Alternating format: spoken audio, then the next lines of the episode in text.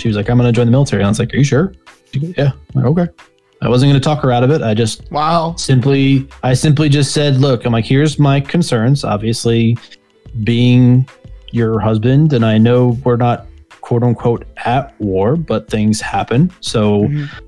I can be worried for you. And that's where most of my concern will be, is that, you know, worried for your safety. I know, I know what kind of independent and strong-minded person she is. She went to N Y U. Um, she has her master's uh, from there. So like, okay, I, uh, I know what sort of level, I know what kind of person she is. And so mm-hmm. when she was just like, all right, you're going to do this. And I'm just like, okay. Same, same sort of reaction I had when my sister told me that too. I was like, okay, you have your reasons. I will support you. I'm not going to be the one to be like, oh no, you shouldn't do that.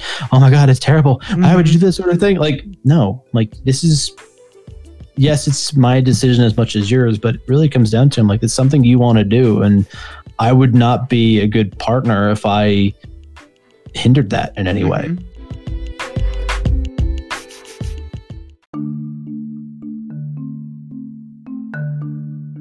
Hello, everyone, and welcome back to another episode of Feeding Curiosity. I'm your host, Eric Wenzel, as always. Feeding Curiosity is a podcast that explores the precarity of human experience, and we challenge ourselves and others to think, question, and synthesize wherever their curiosity takes them.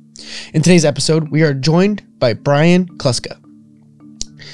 Brian grew up in New Jersey, and he received his B A in Mass Media and Communications from Mount Saint Mary's College. Brian has over ten years of experience with videography and video editing. In this conversation, we are very biographical. We cover a lot of Brian, Brian's background because our background as friends is in a very small lens.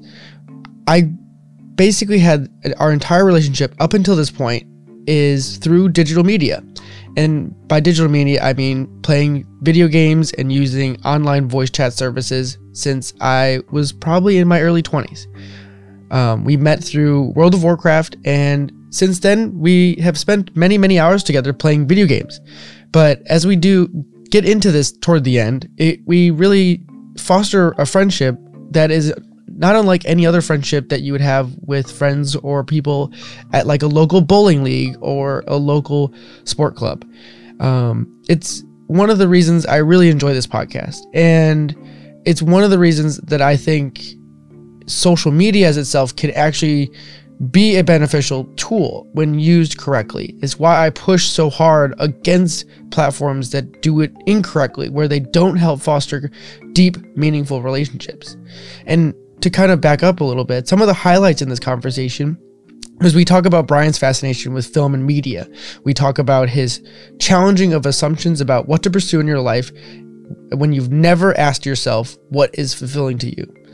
And talking about how he's married his high school sweetheart and how even though he's known her for so long that she had committed to joining the military, and then his commitment to her to not only support her decision, but to adapt his own life to that decision. And then lastly, like I just mentioned, is fostering meaningful relationships through the internet and how being physically present is not a requirement for friendship. Um, This podcast is awesome, and I learned a lot about Brian here that I don't otherwise get a chance to know about him unless I actually spend time in person with him. And so with that, everyone, please enjoy this wide-ranging conversation with my friend, Brian Kluska.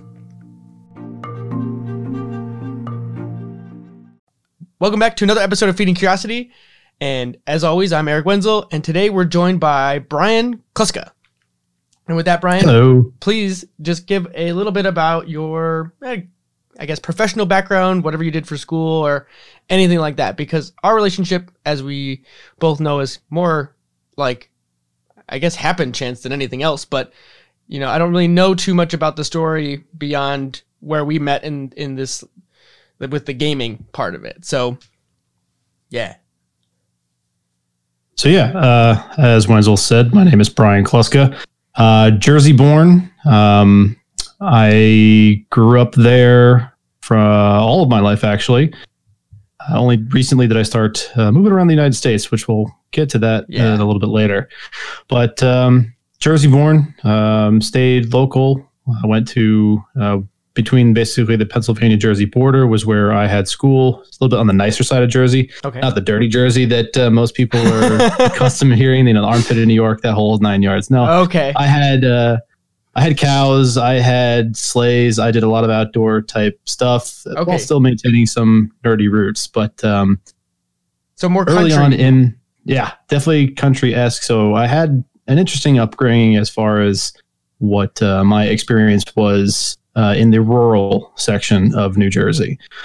But um, early on, uh, it was very interesting that I could uh, trace back to when I started really getting into media uh, as just a personal and then professional background. Uh, it started about uh, middle school aged, uh, ten, twelve, around there.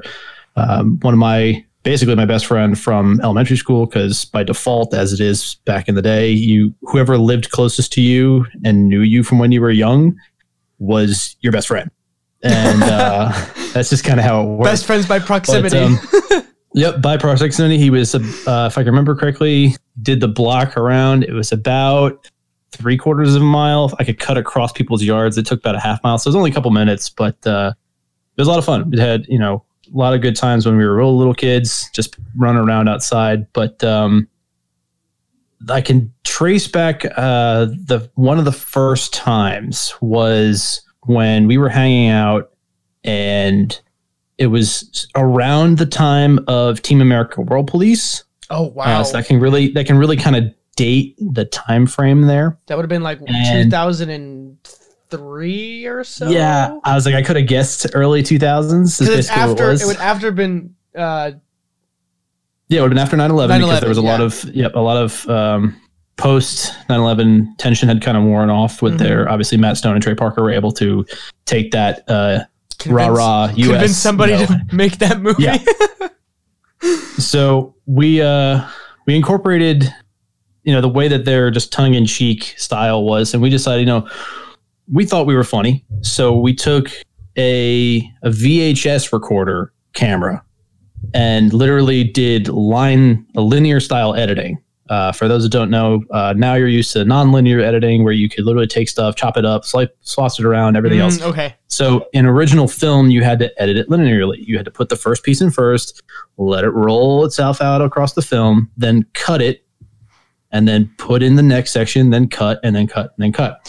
So that's why original ones, you know, were longer shots, longer scenes that were, you know, a couple seconds. And mm-hmm. now we're getting to less average, less than I want to say.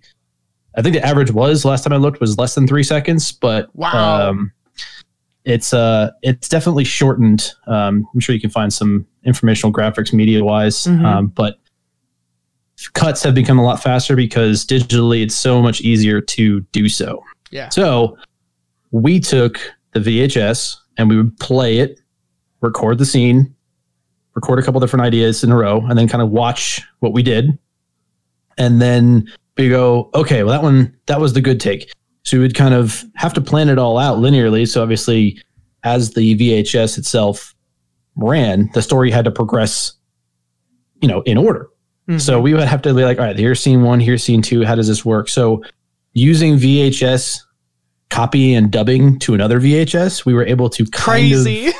of kind of create and edit, but not really. Yeah. So should we um, explain what V H S is for those who are not old enough to know what V H S? Because like I'm so I'm kind of on the edge of the V H S. Like I grew up with those, or at least I remember them. But for people who are, you know, ten years younger than me, are maybe not gonna know what that is. Weird so, as that sounds. Um, yeah. So, I mean, people have the concept of film. Yeah. So when film, you know, was started in the early nineteen hundreds, nineteen twenties, you know, the silent film era, mm-hmm. it progressed as film. It, it was nine millimeter film, really just continued going on until, you know, the fifties or so and sixties when the the film itself started to change. Home home movies were done on little itty bitty sixteen millimeter uh, yep. film. And you can find all sorts of photos and stuff. And there's companies out there that make uh, some money. In fact, one I used to work for, um, transferring all these old home movies onto digital formats. Oh, cool. So it went from, went from film, uh, then eventually, I believe one of the widespread ones first would have been V H S and Betamax. I'm trying to think it jump. I think it did just jump right to that. Yeah, I don't Basically, think there was, was an immediate, the, intermediary. Betamax was supposed to take over, but it didn't. Yeah, which we can talk about other stuff as well. But um, the invention and uh, widespread use of any sort of technology is what enables it to thrive as a format. So with video, uh, t- its next form was uh, the development of, of magnetic tape. Yes. So basically the film would have little bits of uh, metallic filaments and become magnetized, and you could uh, use that to store the video and the laser discs and everything else that would be able to play, so on and so forth. It was, um, I forget exactly what video V H S stood for, but it was like you actually don't video know what the acronym home something. I can't remember. I mean, obviously S is something, but you know. But it stood, for an ac- right, it stood for an acronym that allowed it to... Uh, exist in the video form. So that was the first ones. You see these big, massive boombox shoulder-mounted cameras that had a battery mm-hmm. pack that was like the size of your leg. It was, it slowly evolved into a more accessible yeah. home recording use from the early seventies to the eighties. So by the time the eighties rolled around, it was very prevalent and very common for people to have a V H S player because they could record um, through a camera or just off of television. It just, it was, it was the media up until the late nineties or so. Yeah. I would two thousands say right at the border to, of two thousands around. Yeah. Late nineties, you started to see a little bit of the digital stuff come through, some D V tapes. Um, M P three stuff. Players would probably yeah, be the first you started wave. To see that. Yeah. There was, those were the definitely big ones. You know, when iPod, made, Apple Apple did exist before what you see today as iPhones, but yeah. the iPod and before that, it's you know its original Macs, et cetera. There was actually um, a refresh of the iPod Touch twenty nineteen. It's still you can still buy it. It's buried on the website, but you can still buy one. It's crazy. Yep. yeah, it's it's still out there. Um, but uh, the digital format. For, so it went from a physical format, obviously dealing with chemicals and film, to mm-hmm. a slightly digital with V H S, to an even more digital with digital video, and then what we have now with D V Ds, and then mm-hmm. streaming, and so on. Yeah. So all of that to explain that basically we're in the fledgling of just a little bit more than film, mm-hmm. not quite easy of digital, but we're able to create some semblance of a Uh, story. What was so, it? What was it about film as a medium for you guys? Was it just that it was just interesting, and you're just like, we have the tech somehow, and we're just gonna see what we can do with it? So it was more or less just the the teenage hubris. We'll just say is that we had access to the means to record ourselves. We thought we were funny. Other people kind of laughed at us uh, through jokes and the way we would act. And we decided, you know what, we, we're good at doing impressions. We're good at just doing things. So I I came up with the means to do so. I, we've had some semblance of a very basic idea. A few years later, we did go to a digital video-esque one and, and go on from there. But yeah, that, that first few takes, we ended up doing somehow, if I remember correctly, it was an hour and like Four minutes wow. of this basically was Team America style P G thirteen wannabe R thrown in curse words, you know, young teenager stuff that we had that, that literally like three of us would uh, play on multiple different characters. We tried to have some semblance of a costume change, some semblance of continuity, but yeah. not really. Um, I didn't understand anything about how to sh- properly shoot stuff. I believed I did. Uh, everything was done in, in medium to medium wides. Uh, so we kind of had some P O V shots in there. Uh, it was it was unique to say the least. It sounds like YouTube back, before YouTube was a thing it, almost. It was. I believe I have a copy of it somewhere. That's it, awesome. Uh, so we, many levels. We definitely stole some some obvious lines from Team America, some styles. Mm-hmm. Um, also, Red versus. Blue was just coming out with the early oh, age of Machinima. Okay. Uh, so that was another kind of key influencer to us uh, as far as yeah. you know, things. Just the idea, the idea that that could be made from a different. I mean, type Red versus. Blue is like the the beginning of uh, like streaming, was, like Twitch almost. It pretty much was. I mean, it's not exactly because it's more of like storytelling, but yeah, it was pretty much the beginning. I mean, obviously the channel on YouTube Machinima still exists. Um, I don't know if Rooster's Teeth itself is directly involved with them. I know they've got their own production company. I actually tried to apply to them for a job when I was down in Texas, but mm-hmm. sadly didn't get that. But um, as a as an influence, you know, the combination basically it was it was this cop drama that was, I could say it very loosely, drama. Uh, yeah. It was this kind of buddy cop meets Team America slash bad jokes of ideas of Red versus. Blue thrown in there, and we called it Black and Blue. Okay. Um, it was uh, it was Officer Black and Officer Blue um, that dealt with what? It, what was it? I think it was like they were officers, but somehow there were terrorists in this local little town or whatever, and it just was like they're they didn't want to deal with it because the terrorists went around and like murdered some people. And so like it was this man, convoluted, I- man, that's convoluted idea so hard. That, that somehow local cops were dealing with terrorist murders. I don't know. It was it was definitely it made sense when you just were doing it. Yeah. It was definitely teenagers who had no idea what they were doing and had no idea how to craft a story, but still thought they could. So we did that the first time and stole some jokes. Definitely, we tried to shoot some stuff in like night vision. I remember. Oh my really, God. I can't even imagine uh, trying to attempt that. Yeah, it was, it was, it was just, it was weird. So eventually we just kind of kept filming a bunch of other stuff and went back to it. How old were you at this later. time? Probably. Like, I want to say I was like twelve. Yeah, that um, sounds about right. Honestly, because that's pretty much, actually it would have been like thirteen or fourteen actually, now that I'm thinking about like the time frame for my okay. age.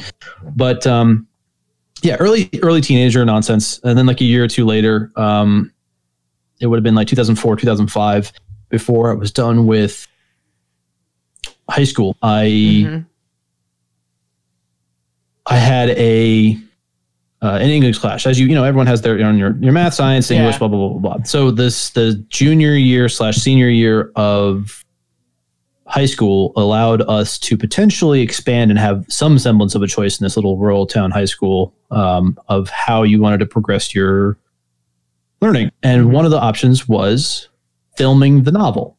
We would uh, it was like a, a two semester, because it alternated between different things. So, so two semesters of one, and the other half of the like class got the other one. So we didn't read the exact same stuff, but basically, if I remember correctly, my class read Mystic River, Shining, um, and I want to say two other books. But the idea was you would read a novel, and then you would watch the movie, or vice versa, to try to prove the point of, for those who have read the book versus seeing the movie type deal, and you know how it would combine. And obviously these are books and movies that are a little bit um, a little bit more in depth uh, rather than just say your Harry Potters or any of the Marvel things that are are you know a little mm-hmm. bit more long form conversion as opposed to a short form conversion. Um, so it was interesting. Uh, we did delve into one, um, the Tom Hanks one. It's actually based on a graphic novel. The kid, he's like a nineteen thirties uh, Road to Perdition. I want to say it's not Road to, I think it's Road to Perdition. Um, surprisingly, it was actually a graphic novel, not a, a book.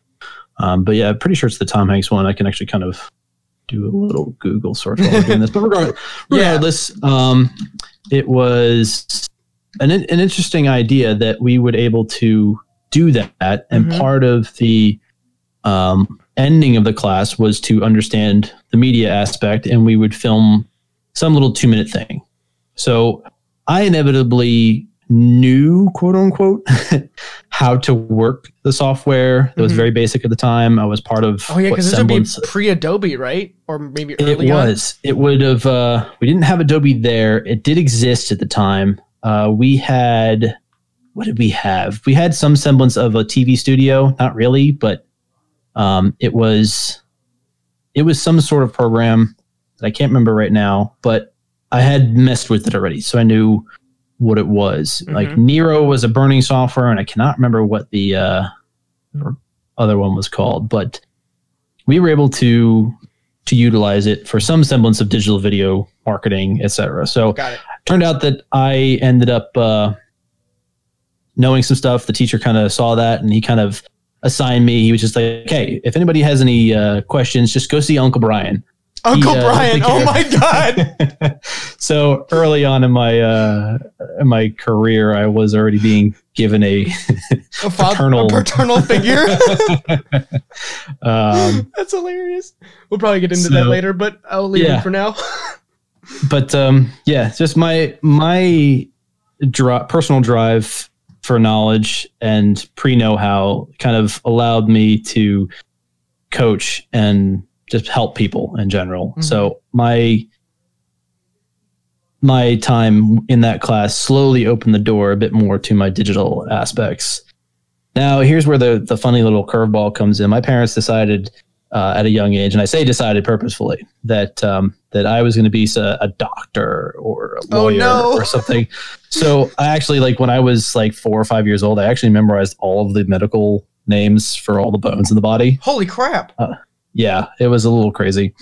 Um, can't remember them now, but obviously my wife is uh, an X-ray technician, which I can get to later. But mm-hmm. um, there were some things where she's learning some stuff, and I'm like, oh yeah, I'm like your your you know your mandible, your maximal, or your max, does, maxilla. Does it just uh, kind of pop mandible. into your brain when you I'm see like, it oh, after yeah, a while? Your, your, your phalanges. Uh, and she's like, how do you know this? I'm like, I learned them when I was a little. I'm like, I don't know all of them, but I know most of them, like some That's of those weird, than man. the average than the average person. Yeah, I know it's weird. Like your parents so, took it to a whole new level. Like, you know, there's normally yeah. that like unspoken thing. Like, yeah, my mom and dad want me to be something, you know, so they they kind of just prod you a little bit, but not so far as to make you memorize things at four and five. Maybe a little bit old. Maybe it was like six. Yeah, but I definitely remember. I remember still young. Early. Early kindergarten, first and second grade, somewhere in there, I had the nickname of Bone Man because it was public knowledge that I knew them. Like it Crazy. was, yeah. Wow. So, so they decided that I was going to be a lawyer or a doctor or something. And so, in my um, college search, I was more concerned with looking for some semblance of a pre-law, which, for someone who knew so much, was so ignorant about a lot of things. Um, learning mm-hmm. that pre-law was not quote unquote necessary for law school. Um, at the time, internet really was just starting to be a beacon of information. Mm-hmm. So uh, that uh, that that sense of of knowing didn't really come to me. Um, so I chose a school. Uh, chose Mount Saint Mary's College of uh, Newburgh, New York. Uh, mostly chose that because of the ones that I had applied to, uh, the ones that chose me. The, that was one of the ones that had given me a scholarship based on my S A T score. Now, I don't know what it was at the time. Actually, I knew what it was at the time because they were just trying to do the whole three-parter. I don't know if that's still active or not. Um, when S A Ts first started, obviously, it was max of sixteen hundred. Yep. They then added the essay form. I don't know if they've still kind of kept it that yeah, way. I don't remember... I never had to take the S A T because I'm in the Midwest, unless I right. wanted to go to school out there. So, yeah, I'm not one hundred percent sure how that system one hundred percent works. I knew the sixteen hundred, but I'm not. Right. So, sixteen hundred being the perfect score of the mm-hmm. quote-unquote traditional S A Ts, uh, I had a twelve eighty, which is on the on the higher side. Yeah. Um, it's above average, fifteen, right? Yeah. fifteen is like you're, you're super-duper smart. fourteen hundred is like you definitely know what you're doing. thirteens are also really solid. And then the, so basically twelves and thirteens are like, you are smart. You kind of doing elevens and like low elevens to high one thousand is like quote unquote average. Got it. And then below one thousand to like eight hundred is like, well, you know, you tried, you're not completely dumb, but you're not, you know, on the mm-hmm. upper end. So I believe they put me at like, we'll say eighty plus percent or something like that, or vice versa or whatever. So mm-hmm. definitely on the higher end of things that most merit-based, oh, there we go. Most merit-based scholarships started at uh, twelve fifty. Got uh, it. The next, the next jump I think was thirteen fifty, where they gave you a good portion. I, mm-hmm. I my scholarship covered twenty-five percent of what my tuition would have been. So wow, that's kind of where you can good. see that. So there, I was like, I, that's a, that's a much easier way to put that. twenty-five percent of uh, of the, your of your stuff would be covered. So that there were other ones that gave me a little bit less, and I was like, you know what, I'm gonna be smart with the money. So mm-hmm. at least I had that going for me. So I chose Mount Saint Mary.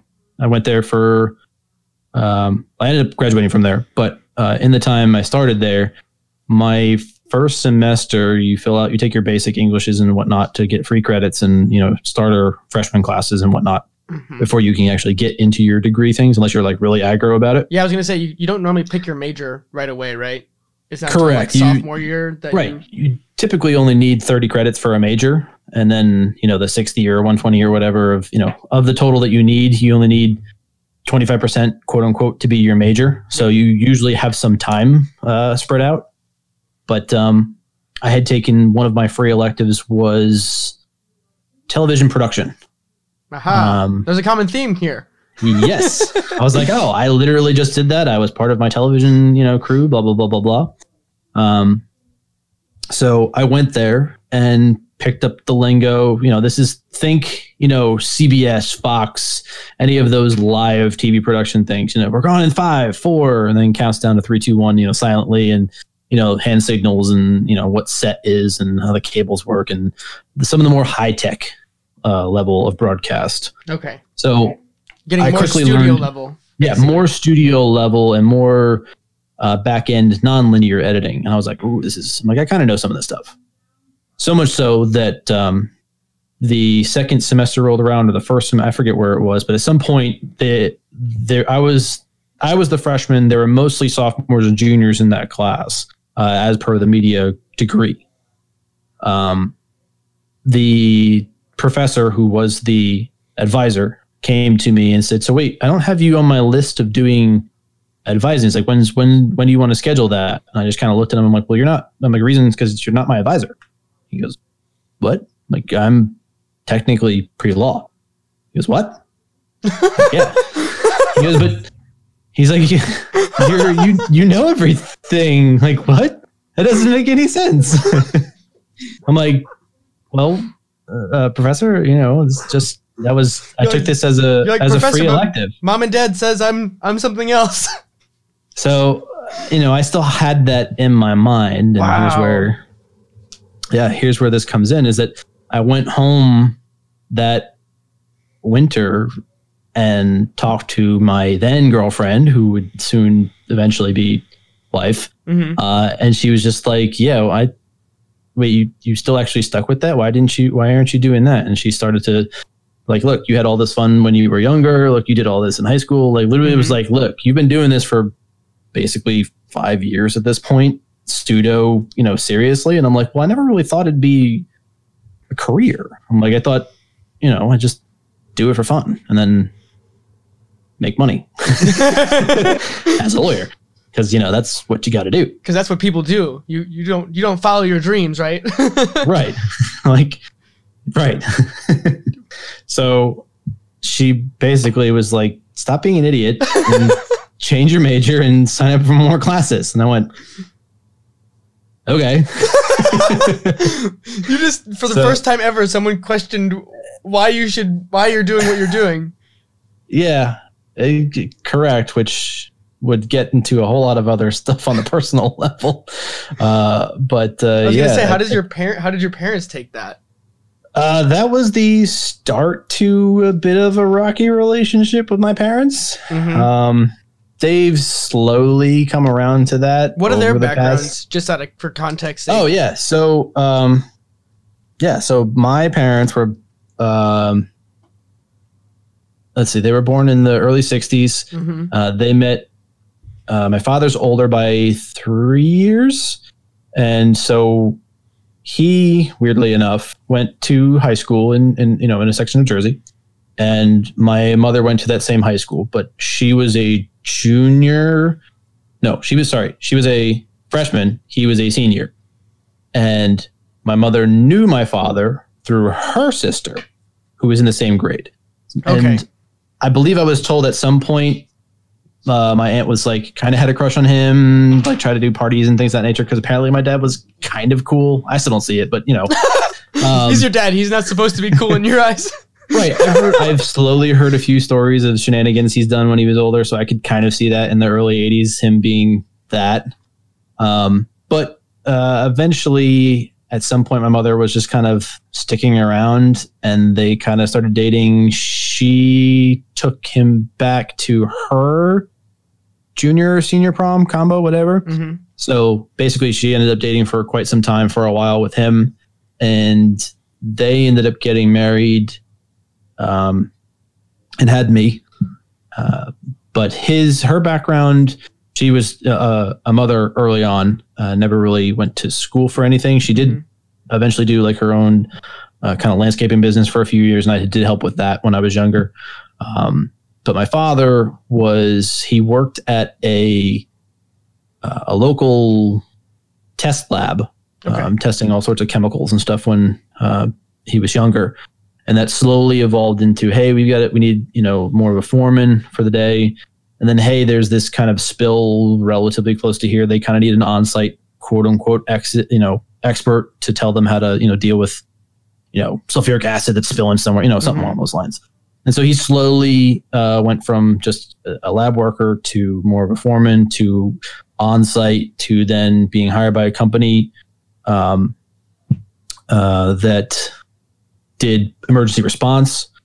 Um, I remember, yeah, I remember back in the, I believe it was two thousand two era, but the uh, anthrax scares, the first yeah, set of anthrax okay. scares. Um, I remember him dropping me off at school one day and being and, and him being like, "Yep, I got to catch a plane. They just called me in. I got to go to a site and go check some mail because you know they found a mysterious white powder." Wow. So, um. He developed more and more of that uh, as he went along, more on-site than greater managerial stuff, and you know had bounced between a couple companies uh, later on in life that he was, you know, uh, managed contracts for like the Walmarts, the Targets, the C V Ses mm-hmm. across the U S of just like, here's your standards. Like all those people, like for those who work in retail, you know, they have those cleanup packets of like, here, if you spill some Clorox, here's how you clean it up. Here's how you're supposed to deal with it. Who's who? Who do you call? Mm-hmm. So there's bins and stuff. And so he had contracts for that to like, we'll come pick it up and we'll make sure that it gets disposed of properly amongst other emergency responses. Mm-hmm. And in fact, that leads me to after going through all of my college career as a, a video person and doing some work at this college, um, came to my graduation year.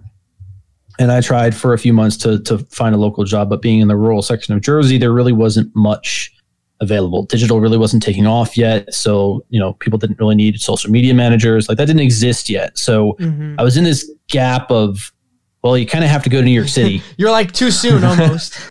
Yeah, by a few years. So either you went to New York City and tried to do the whole production thing, which I definitely have uh, a one year prior who was um, the video club president before me, still works for Fox News. Um, So much so that like I see his Facebook posts, you know, he's going to Thursday Night Football, he's on the Steadicam, you know, and he'd be like, just take the selfie with, uh, you know, this dude and this dude and this dude, you know. So like I get the biweekly updates, you know, he's got a family and whatnot as mm-hmm. I keep up with him. But, you know, I see that, you know, he's, you know, he'll go out like during the whole election stuff. He's gone for, you know, a week or whatever. So, you know, he's put in the time there. And that's what it was. When he first started, he was just, you know, the typical intern, get coffee, you know, run some tapes here and there type deal. And I felt that I was a little too good for that. Mm-hmm. um, unfortunately misguided uh, in that career path yeah. of, of that. I it's like the internship job where you, you have to do the, the, the job nobody wants to get recognition, at least, unfortunately. Yeah. And I was, I was about an hour outside of New York City, so it wasn't exactly close. It didn't have the funds to really kind of be like, yep, I'm going to move to the city. Then because mm-hmm. New York City, you know, much like any of the metropolitan, is going to be expensive. So all the story about my father and my career led to me taking a few months um, as a uh, site associate helping with uh, roll-off trucks. Basically, it was a pipeline cleanup in Michigan. Uh, there was oil spill. And there was big trucks that had to transport dirt and waste and stuff. And so I went out there and helped them plan out their routes and just, you know, obviously, you know, my father had that in because, you know, he needed assistance with that. So mm-hmm. they were just like, hey, my son needs a job. Um, you know, you could pay us a little bit more and he'll, he'll take this. And so um, I had a taste of that level and involvement and could see how, how much involved any sort of, you know, big oil spill, you know, you know, the mm-hmm. Gulf oil spills or the pipeline spills or anything else, you know, you could just say, oh, they're going to go clean it up. It's like, well, really is, you know, ten, twenty, thirty, forty different, you know, minor contractor companies that are trying to go through and send, you know, ten, twenty, thirty, forty boats with, you know, one hundred guys. and how do you coordinate all that to go within wow. federal regulations? And so there's like, it's a little bit more, it's not just like the yep, logistics then, nightmare sounds awful. Yeah. It's not just like, yep, here we got, we got a couple hundred guys over here. Let's go, go clean it up. It's not really, it's actually a bunch of subcontractors out. It was mm-hmm. uh, really interesting. Eventually they kind of slowly build it up and they kind of create little localized ones that kind of take it on part lot time. So it's, it is very interesting from a logistical standpoint, how you have a disaster and you have to have somebody, you have a bunch of big guys come into the room and being like, all right, I got, you know, I've got ten contractor crews, I've got five contractor crews. And how do you like talk with each other to take, you know, the federal regulations and do it properly? So it was mm-hmm. definitely interesting, but all that definitely led to me getting a little bit of Uh, boost in my own funds. And throughout all the whole process for a few months, I was applying to some different jobs throughout New Jersey. Uh, and when I was taking my physical tests, because you have to be you know, physically ready for them, uh, I came across an area over closer to the city that had a had a studio that did home movie transfers, but they also did a little bit of editing. And at the time, He didn't, he was a little smaller. It was out of his home. Mm-hmm. And it was him, one, two other people. Uh, so it was, he was been, he had been in business for a couple of years. So it wasn't just like, hey, I'm just this guy starting a business. He actually had been in business for a few years, mostly doing the transfer stuff. And he was starting to get into the production level. And eventually a few months go down the road, and this is back in two thousand twelve. He, uh, nope, it would have been sooner than that. Sorry, I'm mixing things up. twenty ten, he eventually calls me up and just says, hey, uh, I've got a, I've got a four camera shoot for a belly dancing show and I need another camera person. Are you available, you know, this weekend, mm-hmm. you know, X weekend? And I was like, yeah, sure. That sounds cool. So I went on camera and, you know, he had set it up and I talked to him about it and he's like, okay, cool. So he had done the show in the past, but it had only done like just setting up on my tripod and just press record. And then, you know, he kind of manned the other one. Yeah. But he's like, oh, if I've got extra bodies, I actually can get somebody who can kind of go around, get some close ups, do some roaming, you know, I can, and I can, you know, blah, blah, blah, blah. So mm-hmm. it it's actually turned into shooting, basically. It turned in more of a production rather than just, I'm going to set some stuff on tripods and get what I get. Mm-hmm. So I went there and it started off by just a couple hours every week coming in like, oh, hey, could you just, you know, edit this little thirty second commercial here? Or, hey, I've got this little Better Business Bureau, you know, local Chamber of Commerce thing. Can we go film them and do some interviews? And so it slowly evolved over the years. And what I had spoken before was two thousand twelve was when he finally made me full time. Um, And then a few months later, he decided there was a space in like the main boulevard area of the town that was you know, a little bit more urban area um, to purchase or rent. I forget what it was, but he converted it into a bigger, uh, you know, a studio space. Most of the stuff that he had done was back offices of his home upstairs. You know, he had some lights. It was like a, you know, finished attic type deal that he was able to shoot some, you know, green screen, mini green screen stuff for, for clients, but any sort of large studio space or transfer work really, you know, needed that, that jump. I guess he had been kind of planning it and decided, you know what, we're going to do it. So had a couple more employees at the time. Uh, and I ended up continuing to work for him for, oh, till twenty fifteen. So a total of five years, if I remember correctly. So wow, that's a pretty long time. It was a, it was a pretty long time. Um, definitely learned some stuff. Wish I could have learned a little bit more. Uh, I, I know a lot of the camera work. I know a lot of the digital editing side. Mm-hmm. What I didn't know was the uh, After Effects side. Uh, okay. When I was in, when I was in school, I kind of had a group of group of guys that we all edited stuff. One was more of the writer, one was more of sound, one was more of After Effects, and then there was myself who did a little bit more of the camera and editing um, aspects. So we all of us combined were a really good production team, but I never worried about learning that stuff. And I feel like now I I know a very I understand it conceptually, but being able to like sit down in front of After Effects, be like, all right, how do I make this lightsaber work? Like, I, yeah, I, under, I understand it's rotoscoping. You have to track the object. You have to create different layers of light and sound and, you know, motion blur and mm-hmm. blah, blah, blah, blah, blah. So it's all, I mean, that's very basic. You can figure that's a it very out. basic theoretical understanding of yeah. it. So I, uh, I eventually continued working there.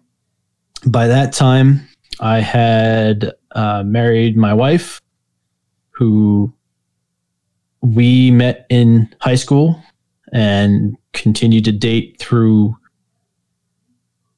through college for, you know, on and off. You know, we kind of won't, but we went, we went our different ways, but we're still really good friends. Like, we never really had that massive breakup type deal, but okay. we just were like, you know what, I'm going to focus on school. You're going to focus on school, kind of date, not really sort of deal. Um, So after college, we like actually got back together, moved in together.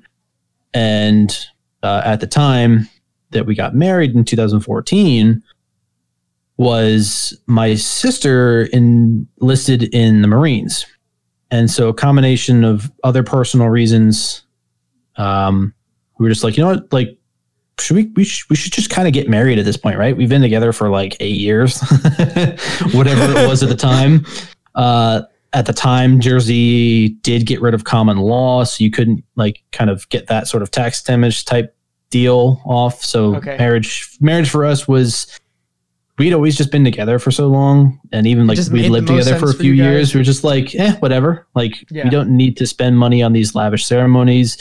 We kind of discussed we weren't really going to do the kid thing. Mm-hmm. Um, like we were just like, eh, we're together. Like didn't it didn't sounds mean, like you guys are just all on your same, all on the same page.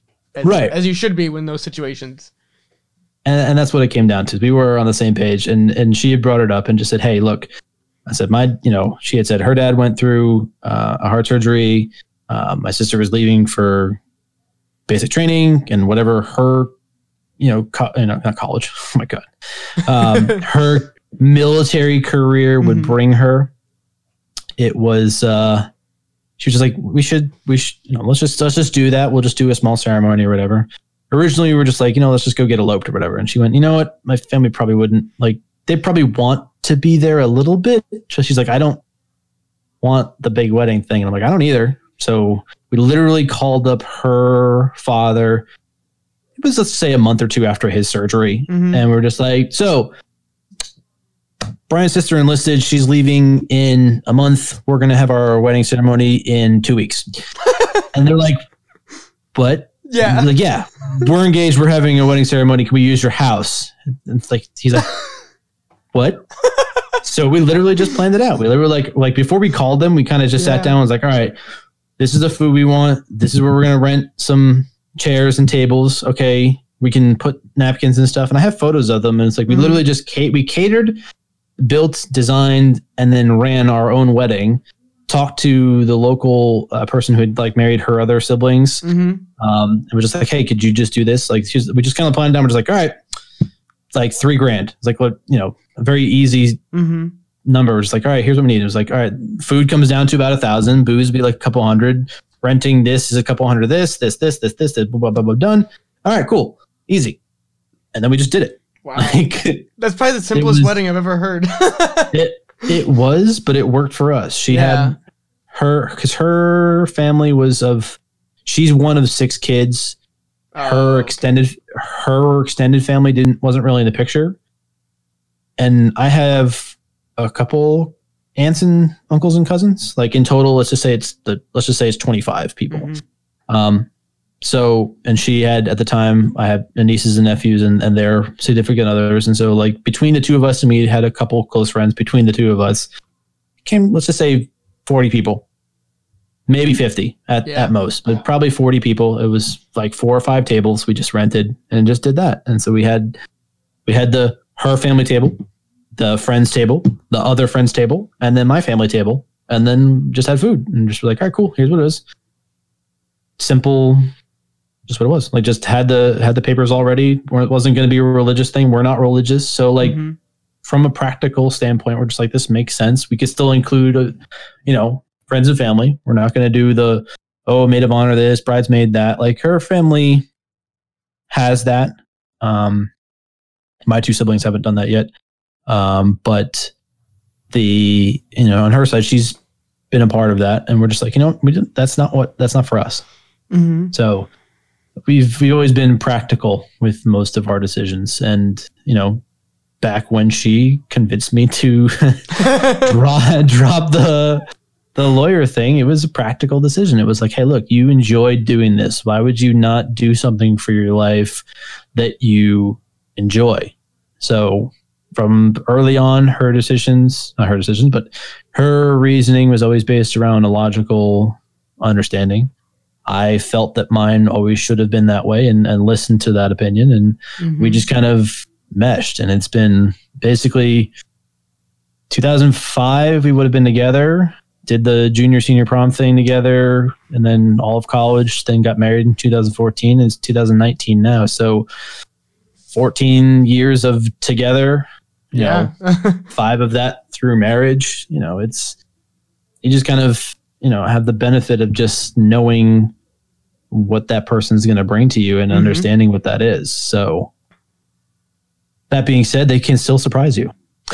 And that uh, being that she had a, uh, I guess you could call it a dream. Okay. Uh, it was something she had harbored, was uh, her idea of enlisting in the military as well. Okay. Um, her father, so my father-in-law, was a uh, naval combat medic. He was uh, deployed with a bunch of Marines as their, you know, medical officer. Well, medical person. He wasn't mm-hmm. an officer, but he was enlisted. He did that for a few years and never really talked about it. It wasn't during wartime. Mm-hmm. Um, but he did, it was just like, yep, I did that sort of deal. Um, and apparently whatever stories she had listened to uh, and her reasonings growing up, um, a few years ago, her mother had passed away, and uh, she decided, you know what, there's, there's a couple things that I never really got to do and talk to my mother about. And this was one of them. And it sucks that doing it now, but she was like, I'm going to join the military. And I was like, are you sure? She goes, yeah. I'm like, okay. I wasn't going to talk her out of it. I just wow. simply, I simply just said, look, I'm like, here's my concerns. Obviously being your husband, and I know we're not quote unquote at war, but things happen. So mm-hmm. I can be worried for you, and that's where most of my concern will be, is that, you know, worried for your safety. I know I know what kind of independent and strong-minded person she is. She went to N Y U. Um, she has her master's uh, from there. So, like... okay. I, uh, I know what sort of level... I, I know what kind of person she is. And so mm-hmm. when she was just like, all right, you're going to do this, and I'm just like, okay. Same same sort of reaction I had when my sister told me that too. I was like, okay, you have your reasons. I will support you. I'm not going to be the one to be like, oh no, you shouldn't do that. Oh my God, it's terrible. Mm-hmm. Why would you do this sort of thing? Like, no, like this is, yes, it's my decision as much as yours, but it really comes down to, I'm like, it's something you want to do. And I would not be a good partner if I hindered that in any mm-hmm. way. So much as you supported me in providing me with some guidance, because I, I chose to listen to you. I mean, I obviously I, she probably would have supported me if I said, you know what? No, I, I, as much as I enjoy doing the film thing, I think, you know, for future, I could do this. It will be financially stable, so on and so forth. Like, there obviously were reasons on both sides that the decision could be sound for positive and negative, and much with the military career was that as well. So she enlisted. It would have been... She enlisted twenty seventeen. Yeah, October, two years ago. Uh, yeah, it was two years. It was October, October twenty seventeen. Um, she knew well early on into late twenty sixteen, twenty seventeen, where she told me of this decision. She had mm-hmm. been kind of running a little bit at the time and done some pre-training, and so from, let's say, March. Uh, of twenty seventeen, I was actively involved in this. I was, I met her recruiter and talked to him about it. She decided to go with a um, a medical career, which you could guess it. Decided that she wanted to take care of people that she could. Um, that's what her father had done. So she opted for the radiology program that uh, the Army provides. Um, she scored high in all the um, ASVAB tests, mm-hmm. um, which, you know, they use to, to judge your vocational yeah, it's like aptitude. Aptitudes. Yep. So she scored well enough, high enough on those to to basically have her pick of of jobs, mm-hmm. and she, so she picked that one. And so they took her in for basic in October twenty seventeen. Uh, I went to I had knew this was coming, so I kind of switched gears to a more um, more retail based career, because I knew that any sort of big box retailer or, you know, company like that could be relatively easily accessed from yeah. wherever wherever our career could take us.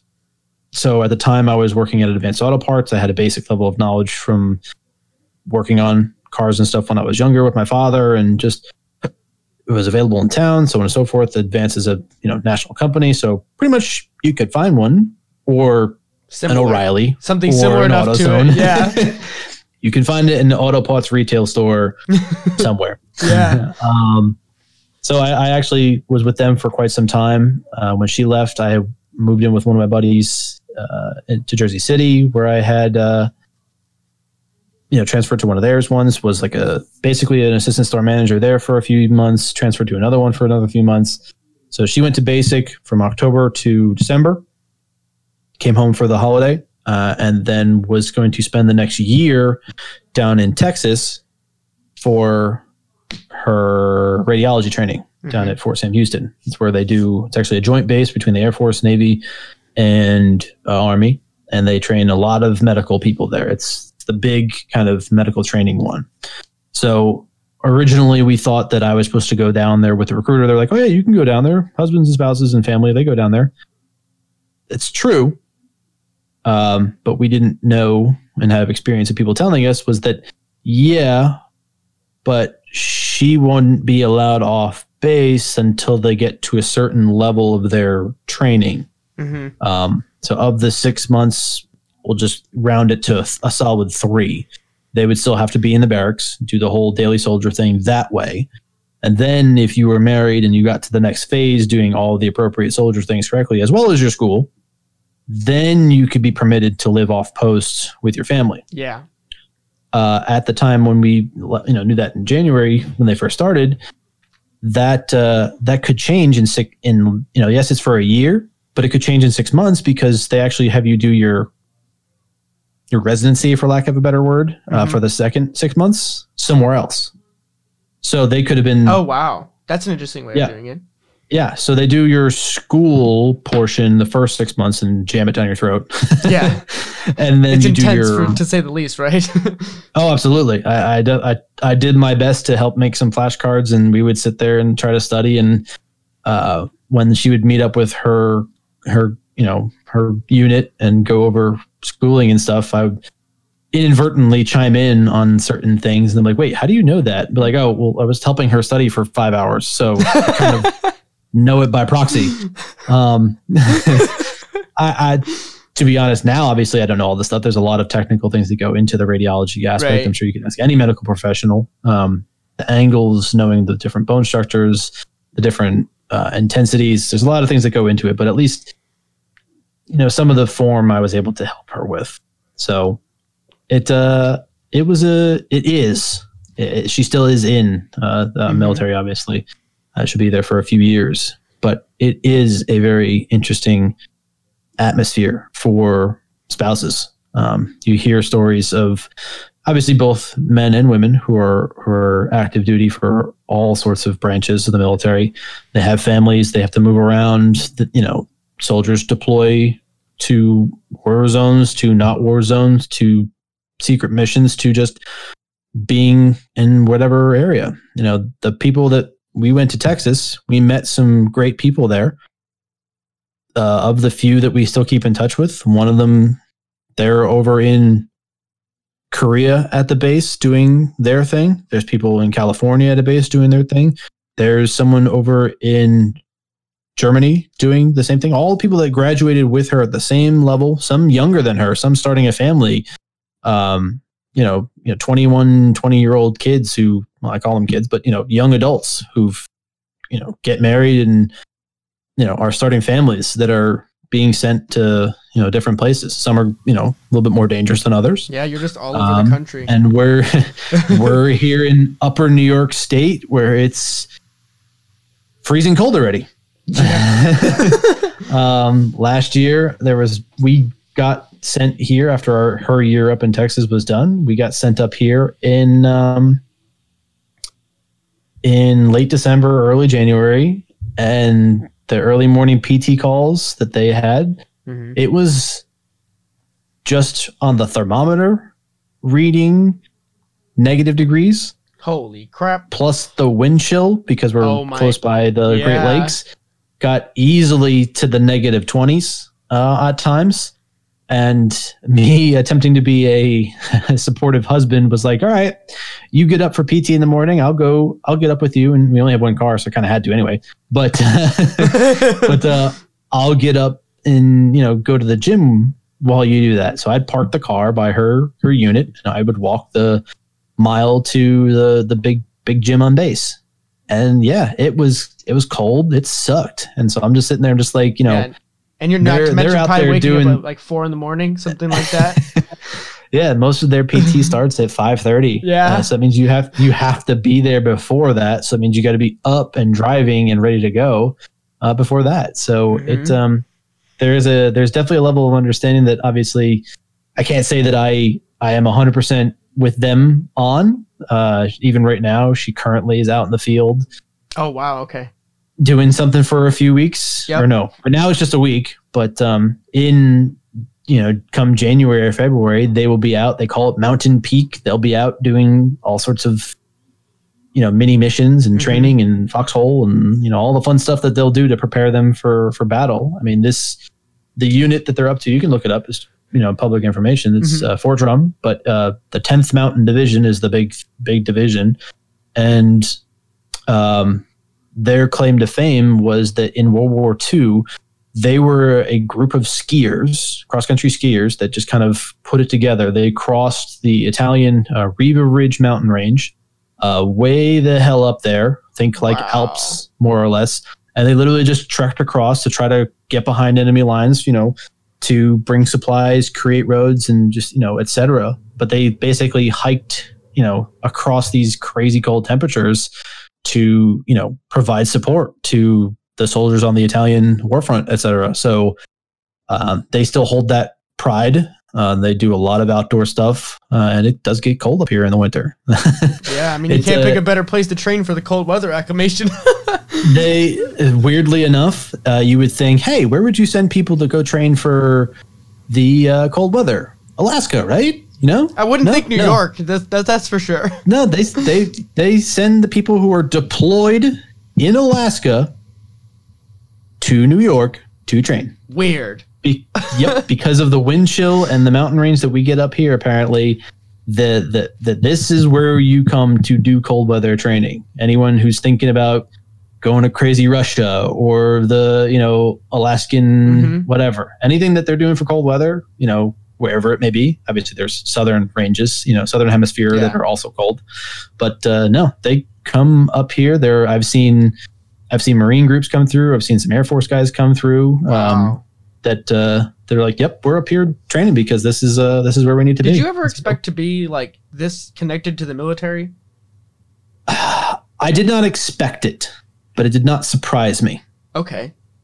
Uh, my,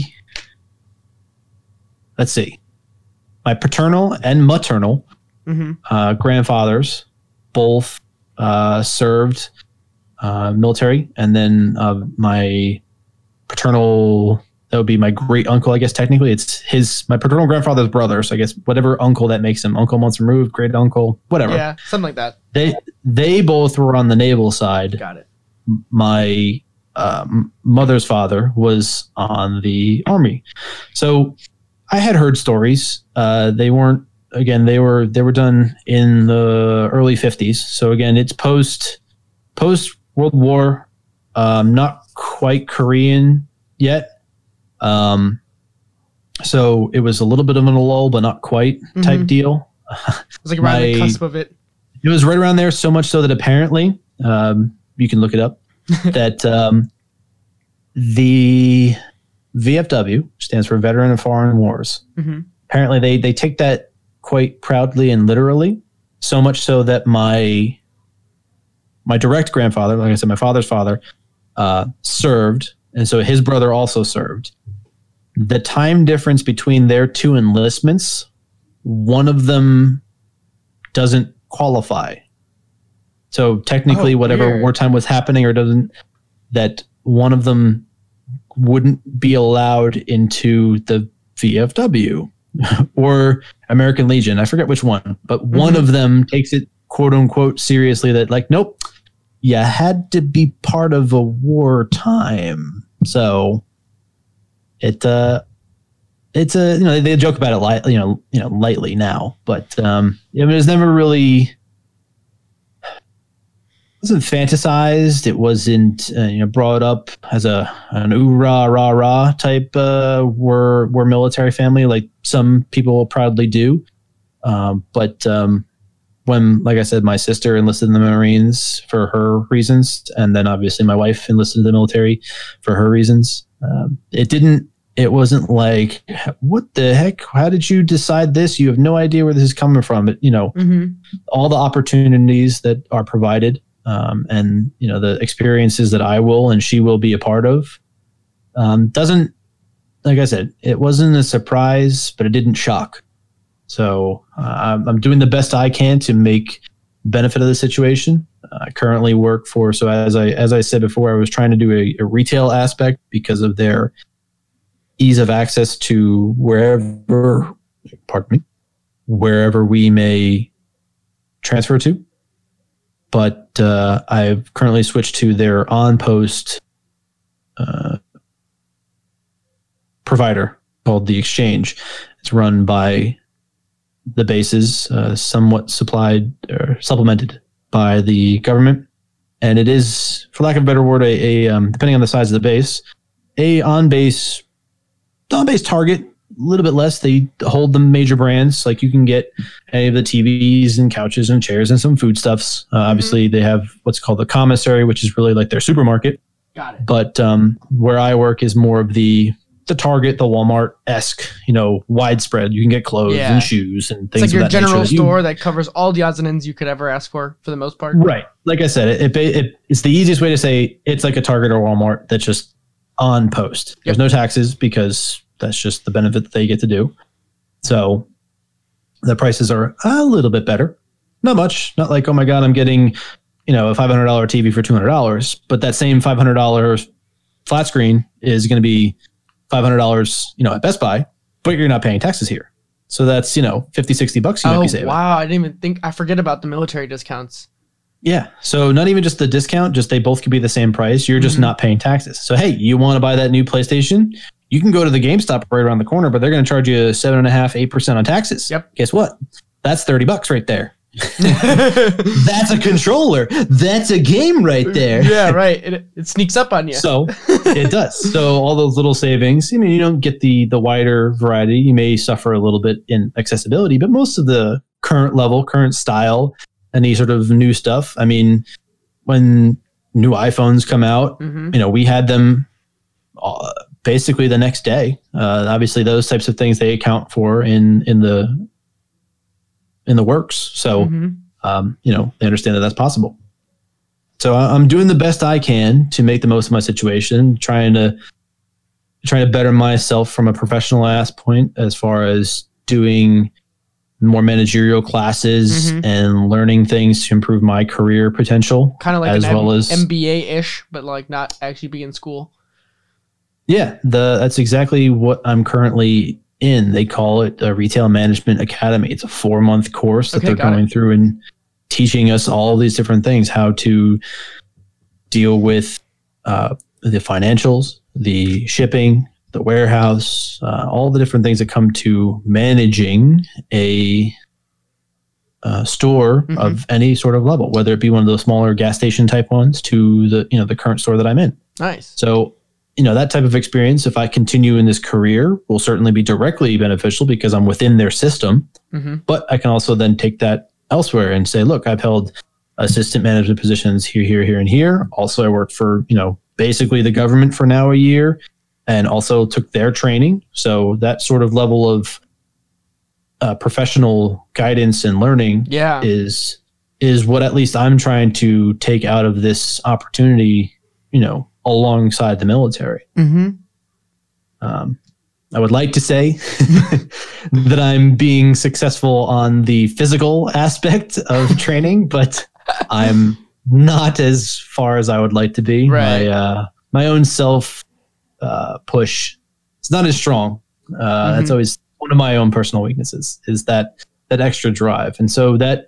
But you did do like keto diet for a while. I remember when you got really uh, into that and things like that. Correct. Yeah. Uh, it's at, you know, that level of commitment, you know, was certainly spurned on by the people around me. Um, mm-hmm. Obviously my wife directly, you know, seeing the regimented training, the regimented learning, the, you know, everything that they go through. And I, I knew, literally grew up alongside her. And so the personal self-doubt of, I can never do that. I'm like, wow, that's not, that's not for me. I'm like, I'm just this, yeah. I'm just this guy. It's whatever. I'm just a little, I'm a nerd. I like Star Wars. I do rodeos. I'm like, I can't, I can't do that. You're so like, that I don't that do little, physical things. What's that?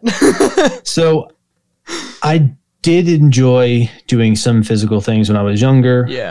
Um, and I still kind of do to an extent. I did, well, I, I still do. I won't say kind of do. I still do. I when I was back in Jersey before the military thing, I was part of a adult hockey league. Like that's. Oh yeah, that's like that's, your thing. Yeah, I, I thoroughly enjoy hockey, watching it, and and got the opportunity to play it. Certainly not at the um, semi-professional level that uh, there yeah. are out there, but it was a it was a beer league, and there was definitely some good people that definitely did it in high school that mm-hmm. showed off their skills. But I was, you know, a guy that knew how to skate from skating on the pond back when I was younger. Uh, I had rollerbladed, so that the self, this, the balance was there, very rooted. Had to dig it up. But, you know, I was playing a little bit of street hockey amongst my driveway. You know, that sort of base level knowledge was there. I didn't have the technical team know how to play on ice per se, but I learned it uh, as best as I could. So I did have a little bit of, of physical. And so getting that external push to better myself through that uh, regimented mm-hmm. sort of training was, was something I was trying to be a part of. Again, trying to show my support, show my commitment and, and everything to that, not only for my personal health, obviously for my wife, for our relationship, but just, you know, everything that kind of goes with it. And, and that's certainly what a a member of the military family who's not directly enlisted can take out of this. There certainly yeah. are opportunities, both professionally, personally, um, then emotionally and physically throughout this. If you, it, the opportunities are there, and that could be said for a lot of things, but the benefit mm-hmm. certainly is probably awarded to me a little bit more than potentially others. I mean, I, um, I would say like when I, you know, just kind of being on the fly on the wall, and obviously our range of interactions is very, very limited, but just being able to be a part of some of it was always felt very committed, I guess is the word I would use right now, because of how you would always be like, oh, nope, got to go to bed now instead of staying up a little bit later. Or, you know, after this, like we got to go do X, Y, or Z, you know, because you're always being up to do, like you were saying before, like driving to P T in the morning or doing the diet thing. Like you were really, I mean, self-regimenting yourself, which is, I don't think that's super common for most people. And then especially something that's can be as intense as the military, to be able to adapt as uh, on the fly with it. And with all the moving on top of that, it's kind of, it goes to show the level of commitment that you have as a person and personal drive on at that end. Yeah, that definitely is true. Um, I wish that I could kind of quantify that a bit more, but, uh, that's yeah, always the it thing. Definitely is, it definitely is true. And, and with, like you said, our, our limited interaction. And I, I, ever since you first asked that with the introduction, I have been trying to rack my brain. I cannot pinpoint one hundred percent when our online presence really started interacting. Yeah, I don't I can kind of, I can kind of trace it back. It, We have to think about which so, WoW expansion we were playing. that's that's kind of what it came down to. I was like, obviously, That's what it was. I mean, you know, that's because we were all playing back what it was. We started playing World of Warcraft together as a raiding guild with another mutual friend of ours who I know in, in real life, but now I don't even know how, like, he fell out of the picture. And then all of a sudden we just all picked each other up basically as like the extended friend group that played World of Warcraft together. Yeah, that definitely is, uh, is another interesting aspect to, I would say, current, current technological things. I mean, in the early two thousands and even the twenty tens per mm-hmm. se, the, the idea of quote unquote meeting someone online, whether it be for a date, you know, the the original, yeah, right. you know, OkCupid type thing, yep. you know, blind dates were, hey, I have a friend of a friend. You, I think they're kind of cool. You should meet them. Now it's obviously now there's whole all sorts of dating apps, but right. the, the early stigma of what's online. How do you know who they are? Are they, they could be a murderer, right? Like, that that slowly, you know, that's a and certainly a sign of our culture, which is a. It's kind of melted I'm away. Sure you, almost. I'm sure you've touched. On, I'm sure you touched on with a different podcast that I haven't listened to yet, um but yeah, it's uh it definitely what it was. It was some some sort of raiding guild. I mean, I've always uh you know, as obviously being a film person, you tend to lean towards any sort of fantastical storytelling devices. Yep. And I I know when I was younger, I always enjoyed uh Star Wars, still do. Mm-hmm. uh, and my my involvement with the availability of Star Wars resources led me into a lot of different things, to eventually in college meeting, meeting, I eventually I did have, uh, I was roommates with him for a little while. Um, which looking back, here's as, as I'm realizing all this. Yeah. I could tell you're thinking about it. In pro- yeah. He, he also enlisted in the military. Whoa. Crazy. His uh his family was was when I knew him, his he had brothers who were who were active duty as well. And so it's kind of it is interesting now to see how weirdly connected I am to to quote unquote military family. Like I, like maybe that's kind of why, you know, you asked that I, you know, I was was it a was it a shock for me? And uh, I guess I guess I want to say every few years I guess I knew someone. Even I mean, obviously everyone has people in high school that, you know, there's people who disappear off the face of the earth. Right. There's the people who you kind of know of, and then there's a couple people who are, you know, enlisting, and then there's a couple people who are like, yep, there's that person who like went off to be a brain surgeon, like type deal. Yep. Um, so I guess through that slow exposure, like it wasn't anything massive, but mm-hmm. uh, yeah, I guess just realizing that. So anyway, so that friend, um, one of the one of the nights that I just was like wandering around, knew him and passing by, you know, it was in a you know dorm room building. And I passed by him and just chatting because that's just who I am. Uh, he was talking about, oh, I can't stay, blah, blah, blah. I got to go to this rating. It was right when early WoW was just starting, right before the first expansion came out. I won't be too nerdy with all these different details, but we'll say that World of Warcraft was just starting to kind of come into its own and become more mainstream. And I said, like, let me, I've heard about this. Let me, can I, you mind if I see? So I literally just, he's like, it's not gonna be, he's like, for you, it's probably gonna be boring, but sure. So I kind of, I just hung out there. I was like typing up a paper and was like watching and listening to him talk to the, all the different people he was playing with. And again, being, I can be nerdy with it, but uh, we'll be general for now. But yes, he, you know, had multiple people that he was playing with online, and they were trying to achieve a goal playing the game. And, you know, I was like, oh, this is interesting. I'm like, what's the story? Because that's how I hooked. And he was like, oh, blah, blah, blah, blah, blah. Mm-hmm. There were real-time strategy games. You know, StarCraft is kind of the other big one that people hear about, you know, building yeah, things and stuff. Is, and so that's probably the most mainstream one we can say right now. Correct. Um, World of War, World of Warcraft stemmed from a StarCraft-esque game. Obviously, they're both the same company now, but, you know, we won't go into those details. Different so podcast. there was, there, regardless, there was a very expansive history, quote unquote, built to their lore. There were characters, yeah. there were stories, there was events. And it feels very Lord of the Rings like, if for to be as to, non-descriptive oh, as possible. Correct. Mm-hmm. And the whole idea of, I want to say the first, my understanding and what I felt like was, hey, you know, Lord of the Rings, and you know, it's the story of, of Frodo and the ring and everything else. They're like, but what if you were Aragorn? What if you were one of Uh, the heroes in the story. The other heroes. What if you were one of other those ones? You don't necessarily have to be Frodo, but what if you were one of the other dudes? What if you were like Gandalf or something else? But like, or in general. Go, or you could go completely somewhere else and have your own story. And that's kind of what it, the idea was, you know mm-hmm. what? I could. I'm like, there's things that happen. I'm going to be part of this story, and I'm crafting this story. Obviously, World of Warcraft. Yeah.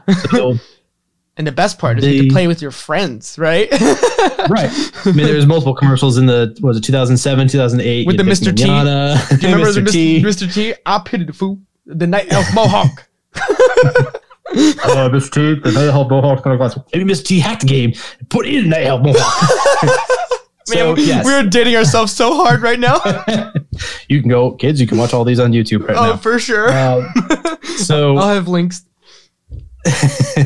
Links in the show notes. Mm-hmm. So yeah, somewhere a few, you know, I got I got into it. I love the story behind it. There was a lot of a lot of written word, a lot of ga- things in the mm-hmm. game that you could experience. And somewhere a few expansions down the line, yeah, like you said, there was there was I was playing another one of my eventual real well actually not eventually started as a real life friend.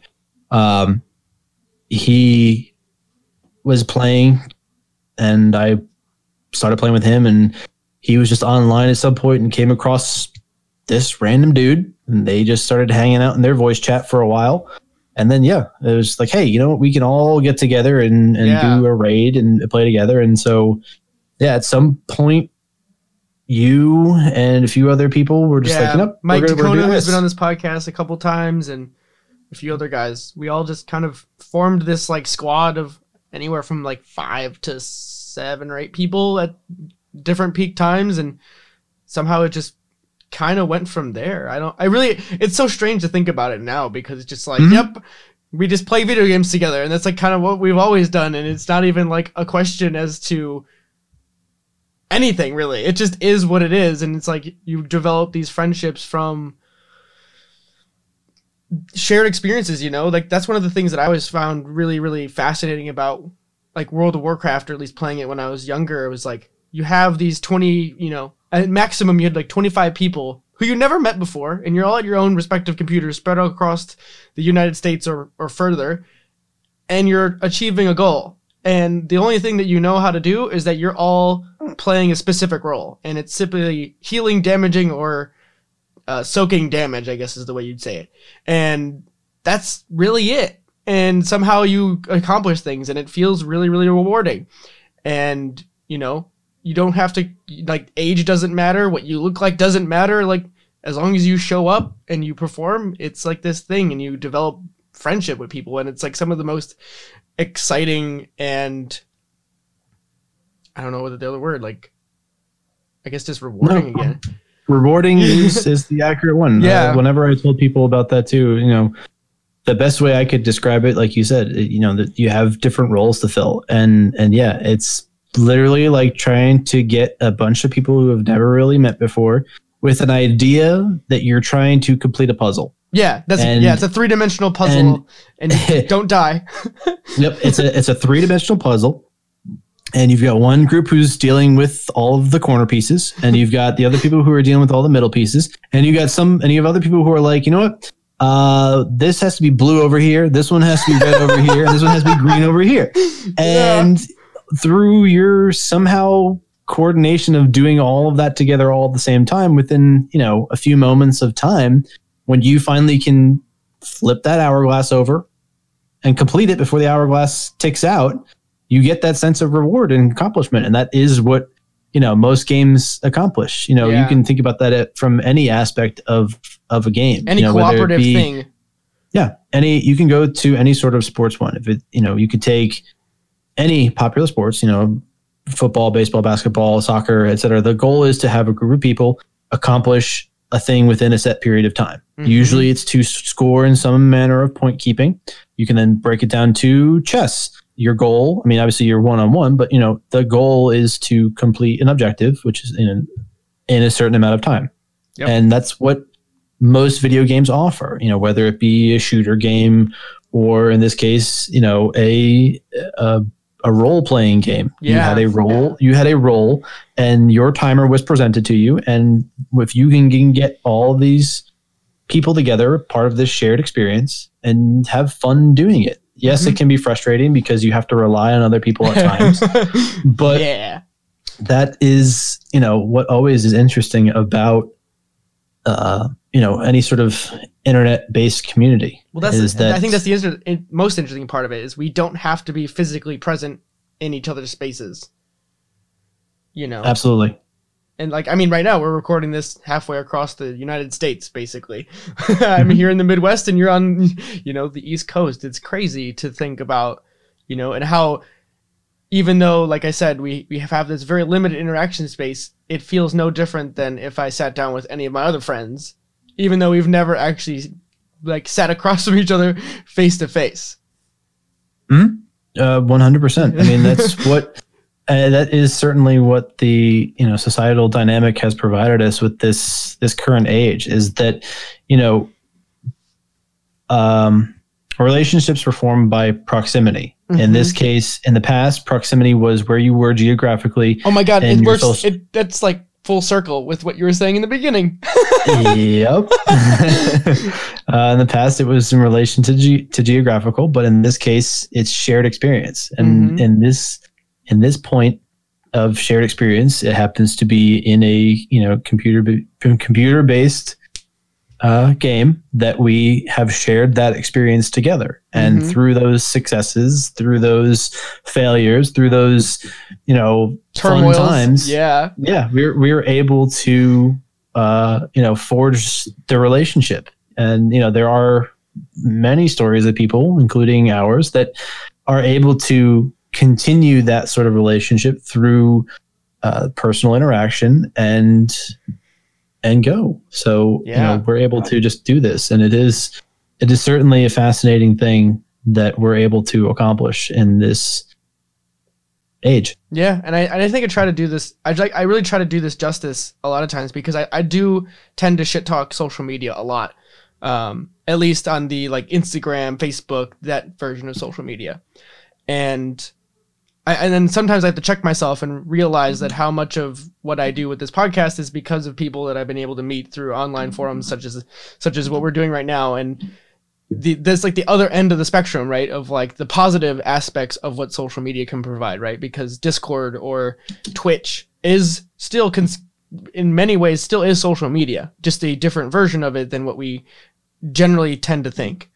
And, um, Yeah, I, mean, I just think it's super important. And I, I think for this episode, we'll probably start wrapping it up here a bit, but because I think this is like a perfect segue into a round two at a future date where we get a little bit deeper into some of the gaming stuff. And I think we could wrap in a few other people for that one and we can kind of get meta on it, um, which I think would be really cool. Mm-hmm. I know, uh, one hundred percent. And that is definitely where you can wrap into it is that all of this personal interaction is about building some sense of relationship. Mm-hmm. And that is what, you know, luckily, as you said before, you're part of fly on the wall. Yeah. Much more, more than that. But, you know, your fly on the wall aspect of the relationship that we have through personal experience, mm-hmm. you know, I, I am part of now a military life that's going to change. Yep. And you have your personal life that's going to change, and all, you know, the relationships that we have across, you know, our lives are, are built on different things. You know, there are people that we've had high school, you know, younger, you've got family relationships, yep. you've got, uh, not, uh, you know, high, you've got school, you've got work, you've got all sorts of different relationships that are built on some shared experience, whether, like we said, it's familial or work or anything else. Those mm-hmm. those shared experiences are what build the relationship. Ours happens to be built on the first experience through the digital forum. Yeah. But we've been able to nurture that through the tools that are available to us uh, in this day and age, through video, through audio, through text chat that uh, Discord is now provided. But there yeah. are multiple forums that allow relationships to continue and exist in a greater form. Yeah. And I, and I think it's also worth noting too, is like, just for closing remark kind of is, even though sure that we, we do this as a leisurely thing to like communicate with each other, we still wind up having a lot deeper conversations about, you know, what we're dealing with on a like weekly or monthly basis, because we're, we're, I would say that at least at some points, there was probably weeks where we were probably interacting with each other almost every day, or at least, you know, a better part of, you know, fifty percent of the week, right? Where we were spending a couple hours together playing video games, you know, so it winds up kind of being like a crapshoot with your friends where you're just like, instead of going and bullshitting at the bar, you're going and bullshitting playing video games. So it's fascinating to me to think about how, you know, how much psychology or, you know, stress gets released in multiple aspects just by, you know, the act of playing a video game in quotation marks there. Oh yeah. Stress relief, as whatever form it may take, is certainly beneficial for a, any sort of physical and mental health, and mm-hmm. definitely things that we can explore in any sort of future discussion. Uh, it's just where I kind of looped it back into. I know it was a yeah. much more meaty biographical section to no, that's totally to that fine. Point, but uh, it certainly allowed for a baseline of of who you are, uh, you know, where you I where am, you're coming from, and allowing. Um, A, a frame to be built of yeah. how this how this relationship can be produced mm-hmm. going forward. So with that, I would I would probably I think the best way to end this conversation was, now that someone can kind of look at the trajectory of your life over the last, I believe you're in your early thirties. I don't want to say mm-hmm. a number and and yep, no, that's fine. be I'm, wrong. I'm, I'm not averse to it. I'm thirty-two. Okay, um, I thought I thought yes. so. I was uh, close to that number at least. And um, you know, for someone who's either in college or any or maybe entering or leaving college, you know, going to be the first time real world, right? And, you know, people can definitely look at their trajectory and say, hey, you're not supposed to have it all figured out by the time you're twenty-one or twenty-two. Um, anything you would, you know, just sound advice or things they should ignore, because. It's one of yes. those things in this modern world where we it feels like everyone should have it figured out. Yeah, that um, is certainly a discussion that I am prepared to and have had them partial uh, times already, is that based on my story of very quickly just going through young adolescence and high school, having a plan in mind and having the ability to look at that from taking a step back, I had external assistants who then guided me a little bit further, but going through your adult and then, you know, early adult, and now for myself, early to middle adult life, mm-hmm. that there is not, there certainly is not one path for everyone. There may be one path for some, mm-hmm. but there is nothing wrong with adjusting path. I, I was a firm, I was a firm believer that the statistic of you change your major three to four times on average, Um, back in the early two thousands. I thought that was stupid. I thought there was no way that's possible. And here I am, certainly one who changed it once, more or less twice. Um, I know multiple friends who are, and then I know that that don't. And then, then there are some that do. But the one advice that I can certainly give is that everyone's experience is their own, and you make what you can of it, and you shape it how you want to. Awesome. I don't think there's any better way to end that conversation on that note. Thank you so much for being as open and authentic about where you come from. And for me, this is honestly pretty special to be able to get to know you a little bit more in a context that I haven't, you know, normally doesn't come up, you know, in just normal conversation. So I really appreciate it. And I, you know, taking the time to do this with me. Not a problem. I appreciate you being able to do this and giving me the opportunity to speak. I certainly can do this in much more long form and tried yeah. to keep it as on point as I could. But uh, thank no, you, you for having me. Awesome. Sweet. And that's it for everybody. Till next time. I want to take a quick second and talk about how you can support our show. I believe this is the most honest way that I can connect with you, the listener, and put it in front of everyone. You can support our show for as little as ninety-nine cents a month. We release four podcasts a month, all at an average length of about an hour. That means you're supporting us at just twenty-five cents an hour. That's a, that's cheaper than the dollar menu. I think it's safe to say that we provide more value than that. And if you learn anything from our content, please consider becoming a supporter today with the link in the description of any episode or on the website at feeding curiosity dot net. And with that, thanks for listening and please enjoy the show.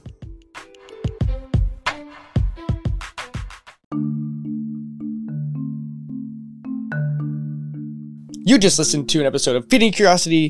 Thank you all for listening and tuning in. If you enjoyed this episode, please leave a like, subscribe, go check out the website over at feeding curiosity dot net and all the other things that we're doing there. And once again, thank you all for tuning in, and we will see you in the next episode.